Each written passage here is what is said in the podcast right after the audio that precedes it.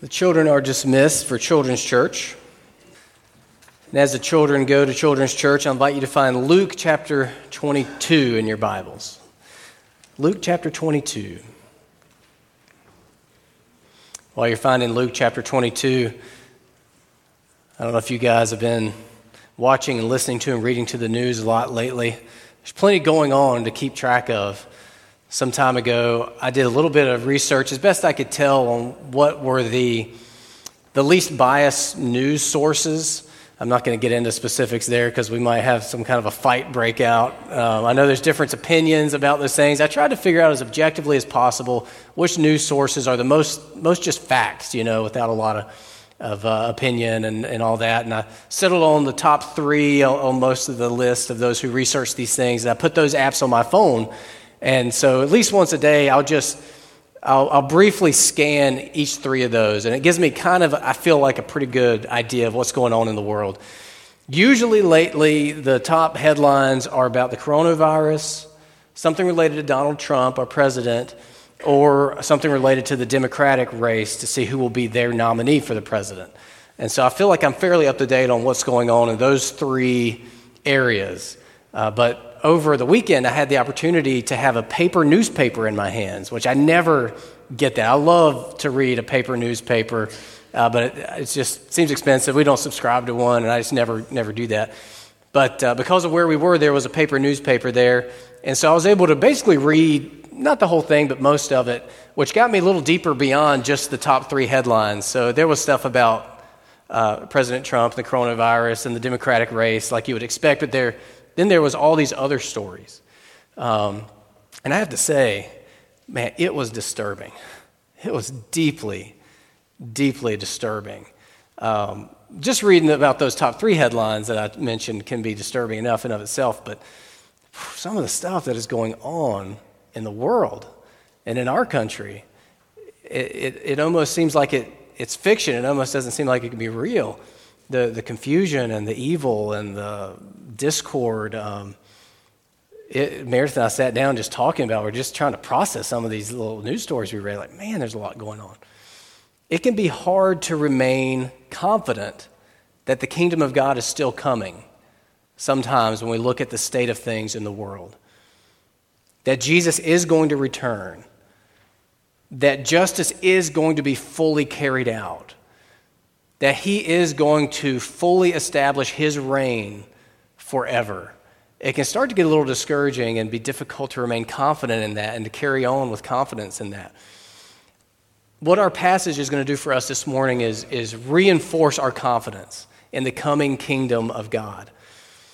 To, before we read it, I want to just briefly read to you two verses from the beginning of the book of Luke so you can see why he wrote any of this.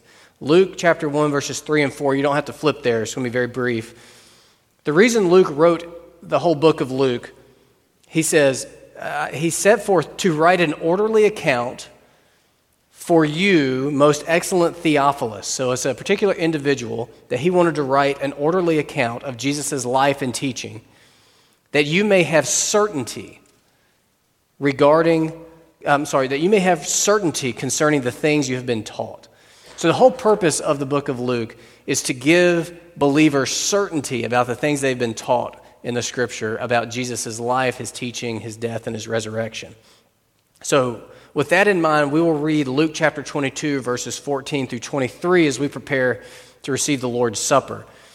This passage specifically, I believe, is to give us as God's people certainty that the kingdom of God is still coming, even when it looks like it's not. Even when something as terrible as Jesus' crucifixion happens, we can remain confident and certain that the kingdom of God is still coming. So let's read together Luke chapter 22, verses 14 through 23. Jesus had sent his disciples ahead to prepare the Passover meals, the annual Jewish feast, remembering when God delivered them from Egyptian slavery by killing all the firstborn of the Egyptians, but passing over the houses of the Israelites. So they, now they're sitting down to that ritual meal. And when the hour came, Jesus reclined at table and the apostles with him. And he said to them, I have earnestly desired to eat this Passover with you before I suffer. For I tell you, I will not eat it again. I will not eat it until it is fulfilled in the kingdom of God. And he took a cup, and when he had given thanks, he said, Take this and divide it among yourselves. For I tell you that from now on I will not drink of the fruit of the vine until the kingdom of God comes. And he took bread, and when he had given thanks, he broke it and gave it to them, saying, This is my body, which is given for you.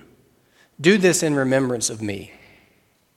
And likewise the cup, after they had eaten, saying, This cup that is poured out for you is the new covenant in my blood.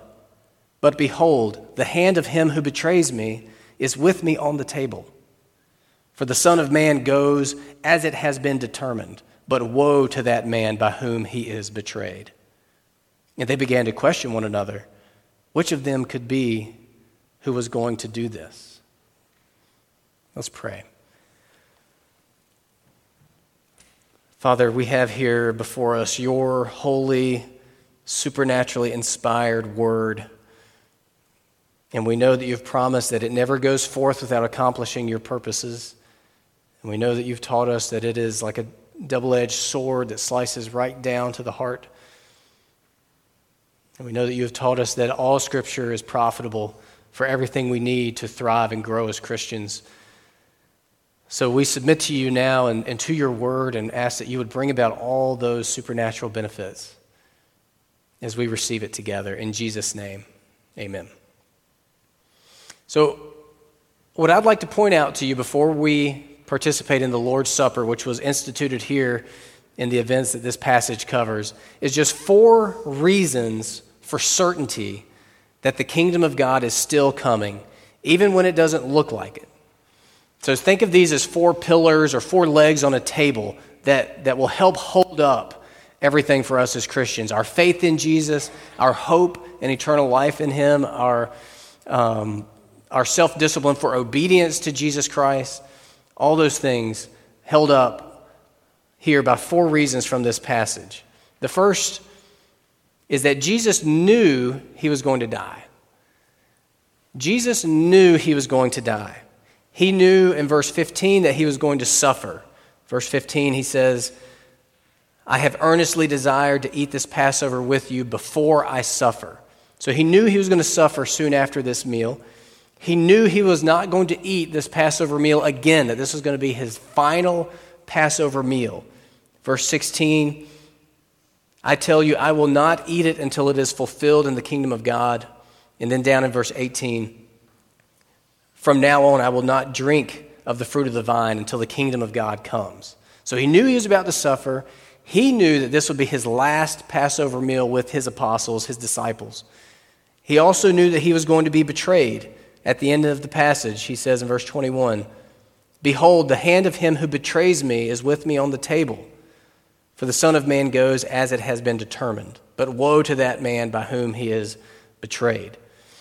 So, very simply, the point Luke, the Holy Spirit, is inspiring him to make to Theophilus and then thus to us in all of Jesus' early followers who have been called to this radical way of life of abandoning other ways and following Jesus' way and dangerous way of life, especially for them, is that Jesus knew his death was going to happen. He wasn't taken by surprise, he wasn't taken off guard. On the contrary, and this brings us to the second reason to have certainty that the kingdom of God is still coming. Not only did Jesus know he was going to die, he died on purpose. Jesus died on purpose. He remained in control. His body was not taken, it was given. Look back in verse 19. He took bread, and when he had given thanks, he broke it and gave it to them, saying, This is my body, which is given for you.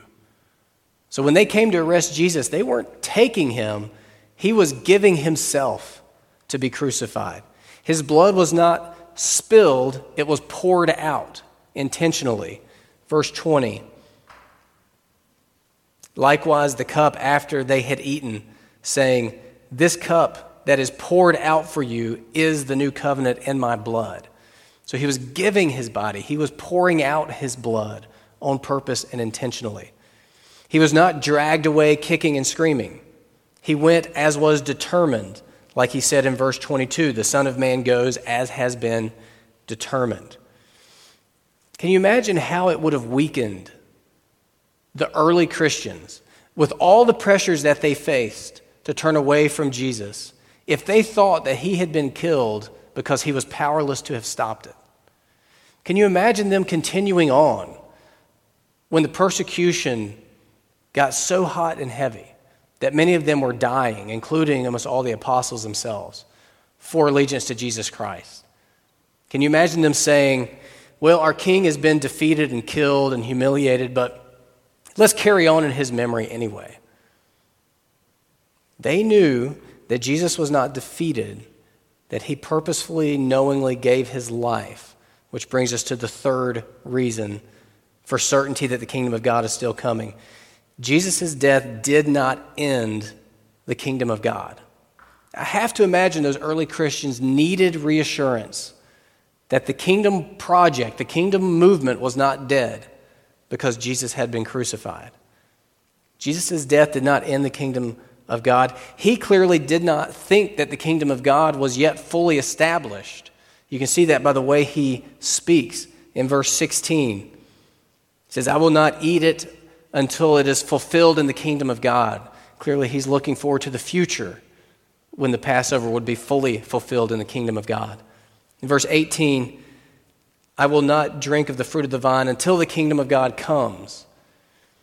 So Jesus' perception wasn't, okay, I'm king now, I'm here, I've amassed a following, let's do this. Oh no, they've come to crucify me, it's over. He knew that his death was an important part of the kingdom movement, even if his followers didn't. If you know the Gospels, you know that many of his followers wanted to crown him as king then and there. That's what the, um, the Sunday before Easter, Palm Sunday, is all about. They wanted him to go ahead and set himself up as king, but he wasn't ready yet because he knew he was going to need to die. Just as it, it was important for the earlier, early followers to know that Jesus' death and crucifixion did not end the kingdom of God, it's important for us to remember as well the kingdom of God is still coming. When I read the newspaper and I see these disturbing stories, I'll tell you just one of them was a story of um, over 2,000, the remains of over 2,000 babies who had been aborted having been found in the household and garage of a, an abortion doctor. And a group came and had a, a big funeral service for all these, these babies that had been killed through abortion. When, I, when you read something like that, it's good and vital and important to remember, even though evil exists and still is writhing around, the kingdom of God is still coming. Whatever it is that we see that makes us wonder, is there going to be justice in this world? Yes. Even Jesus' own betrayal and arrest and torture and humiliating death on the cross did not stop the kingdom of God. It is still coming. We're going to have our memorial service next Sunday. And funeral services and memorial services are important for us because it makes us face our own mortality. And as we age and as we, we get a, a deeper, a deepening sense of our own mortality, we can be certain enough to face death in peace because we know the kingdom of God is coming. Jesus is going to return, and part of that includes the resurrection of the dead, and that we'll be with him in eternity. I cannot imagine the terror of facing your mortality apart from hope in the coming kingdom of God, in which we'll be resurrected to eternal life with Jesus Christ. When we are trying to withstand the currents of our current culture, which has come unmoored from, from God's truth completely, we can stand firm and find a way to navigate it with love, but also truth. I was talking to someone yesterday, and, and they were talking about how confusing it has gotten for his workplace because in wanting to be sensitive and um, inclusive of everyone, they've started requiring email signatures that include stating your preferred pronouns because so many are so deeply confused about their gender that it no longer seems fitting for them to go by he or she specifically, designating a gender. So there's many different ways to, to alleviate that tension, including using they rather than he or she, uh, and, and other options that I'm not all that familiar with. But he was saying, you know, even not beyond the- theology and morality, just practically speaking, it is getting nearly impossible to communicate. Like, these things are coming fast. How are we going to be able to navigate them? Showing the, the radical, gracious, merciful love of Jesus Christ, but also standing firmly about what's true and not just going along with it. It is strengthening to remember the kingdom of God is coming. We are part of this whole other culture. We are first and foremost citizens of the kingdom of God, which is crystal clear about many things that our other kingdoms are deeply confused about. Certainty about the kingdom of God can give us some sense of traction in this world in which everything is slipping loose. The kingdom of God was not frustrated by the crucifixion, and it will not be frustrated by anything. Nothing you can read about in the news, nothing you can encounter this week at work, nothing that you yourself are dealing with will stall the coming kingdom of God. Our King, Jesus Christ, is going to return. That is certain. Which leads me to the fourth and final reason in this passage for certainty that the kingdom of God is still coming, even when it sometimes looks like maybe it isn't. Jesus' death secured a way to enter into the kingdom of God. Verse 20, he says, And likewise the cup after they had eaten, saying, This cup that is poured out for you is the new covenant in my blood. It, his blood on the cross was going to open a new way for sinners like me and you to be made right with a holy God, to be forgiven of our rebellion against the one true King, pardoned of all of our crimes against him, cleaned up, made fit for the kingdom of God, and granted citizenship in the kingdom of God, all based on the blood of Jesus on the cross. So here are your four pillars, just simple reminders from a straightforward passage of Scripture. Jesus knew he was going to die, Jesus died on purpose. Jesus' death did not end the kingdom of God. Jesus' death secured a way for sinners like us to enter into the kingdom of God. So now we're going to turn our attention to the Lord's Supper. I want to read verse 19 again.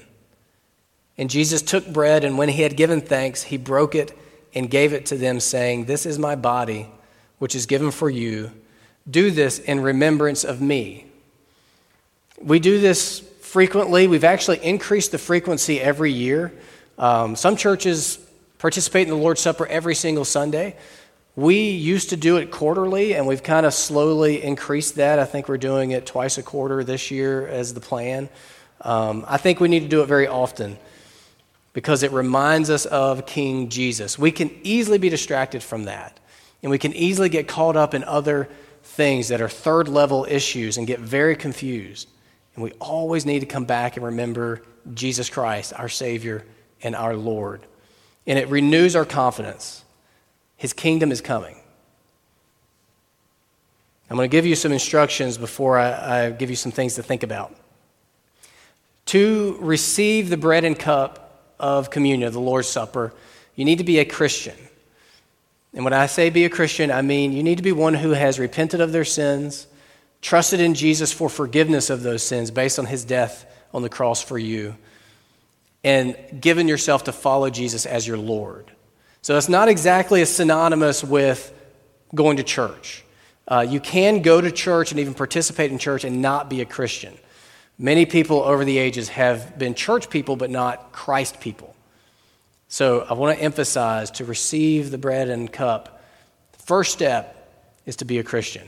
having repented of your sins, trusted in Jesus as your Savior, following Jesus as your Lord. Your first step after making that decision is baptism.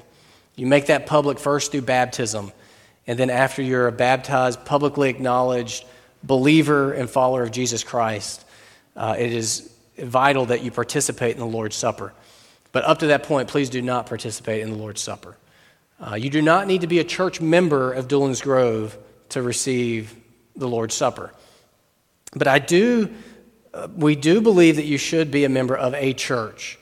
Uh, another commitment that I made last year was that anytime we receive the Lord's Supper, I was going to just remind us as a church why church membership is important. So I'm just briefly, I'm not going to go through all the scriptures, just briefly, a couple of the points that we found when we studied what it means to be the church together two years ago. We landed on viewing church membership as a spiritual discipline. So you have like a Bible reading plan and a prayer journal that you use, and these are things that help you in your spiritual disciplines of reading the Bible and prayer. Church membership is a spiritual discipline equally important with those that helps discipline you to participate in fellowship. The reason this is vital is that you cannot obey Jesus' commands without being in fellowship. So many of his commands cannot be obeyed apart from deepening relationships with other Christians. So it helps us obey Jesus. It establishes a commitment, which is where relationships flourish. Uh, our world tends to think that first comes the relationship and then comes the commitment. Let's, let's date and maybe move in together, and then from that will come a commitment. That's not the way the Bible portrays it. The Bible says, no, first comes the commitment, and then the relationship has the security to grow and flourish from that.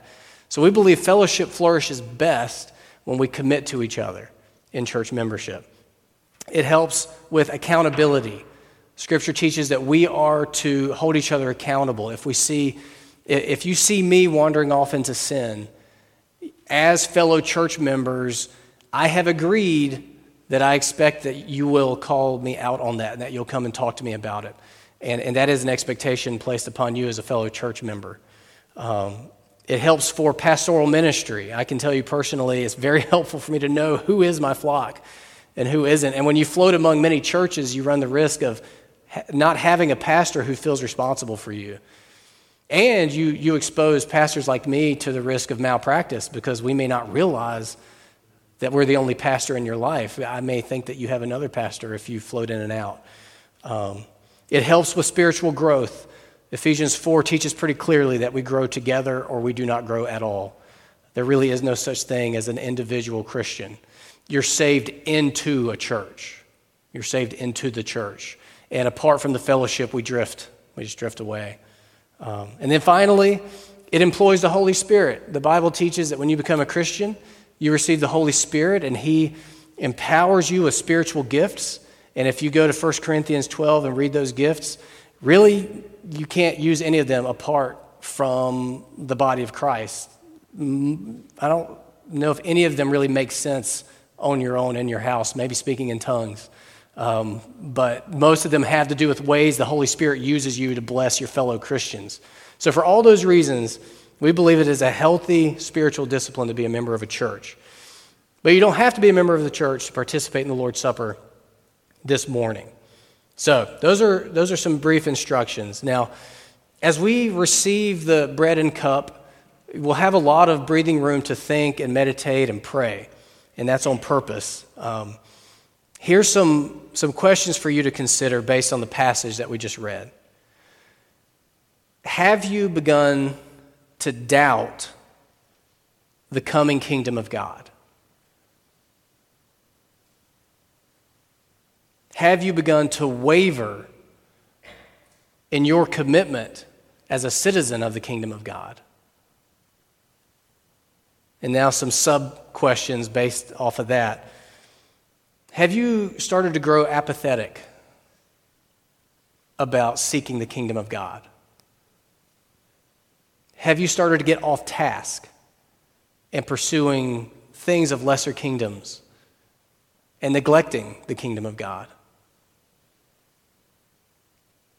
Have you embraced ongoing unrepentant sin? We all struggle with sin, But have you given up fighting in some area of your life and just embraced ongoing unrepentant sin? Have you grown tired and weary of pursuing the kingdom of God? Your heart is right, but your stamina has been failing recently. If any of that is true of you, this Lord's Supper is a great opportunity to renew your zeal for the kingdom, to renew your, your repentance as a citizen of the kingdom, to renew your strength in pursuit of the kingdom. When I say pursuit of the kingdom, I mean uh, embracing Christ's rule over, over your life and trying to get others to join the kingdom with you through Jesus Christ. We're going to take this time to prayerfully renew our certainty that the kingdom of God is coming and work out the implications of that. To be thinking, what would my life look like this week if I did really fully believe with 100% certainty that Jesus is going to return, possibly very soon, and reign forever? I'm going to pray for us, and then I'll invite our deacons to come forward and we'll, we'll start the Lord's Supper. Father, thank you for your grace and mercy toward us through Jesus, for the new covenant in his blood. We confess our sinfulness. We confess that not any one of us deserves to be citizens of your kingdom. We confess how hard it can be to remain confident and certain and expectant and clear that the kingdom is still coming. Would you use this time and these elements to search our hearts, reveal to us any way in which we have drifted away and, and gone astray. Or let the bread and the cup renew our faith in Jesus as our Savior. Let it renew our allegiance to Him as our Lord and King.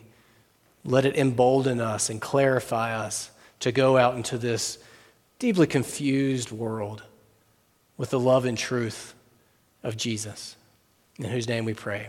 Amen.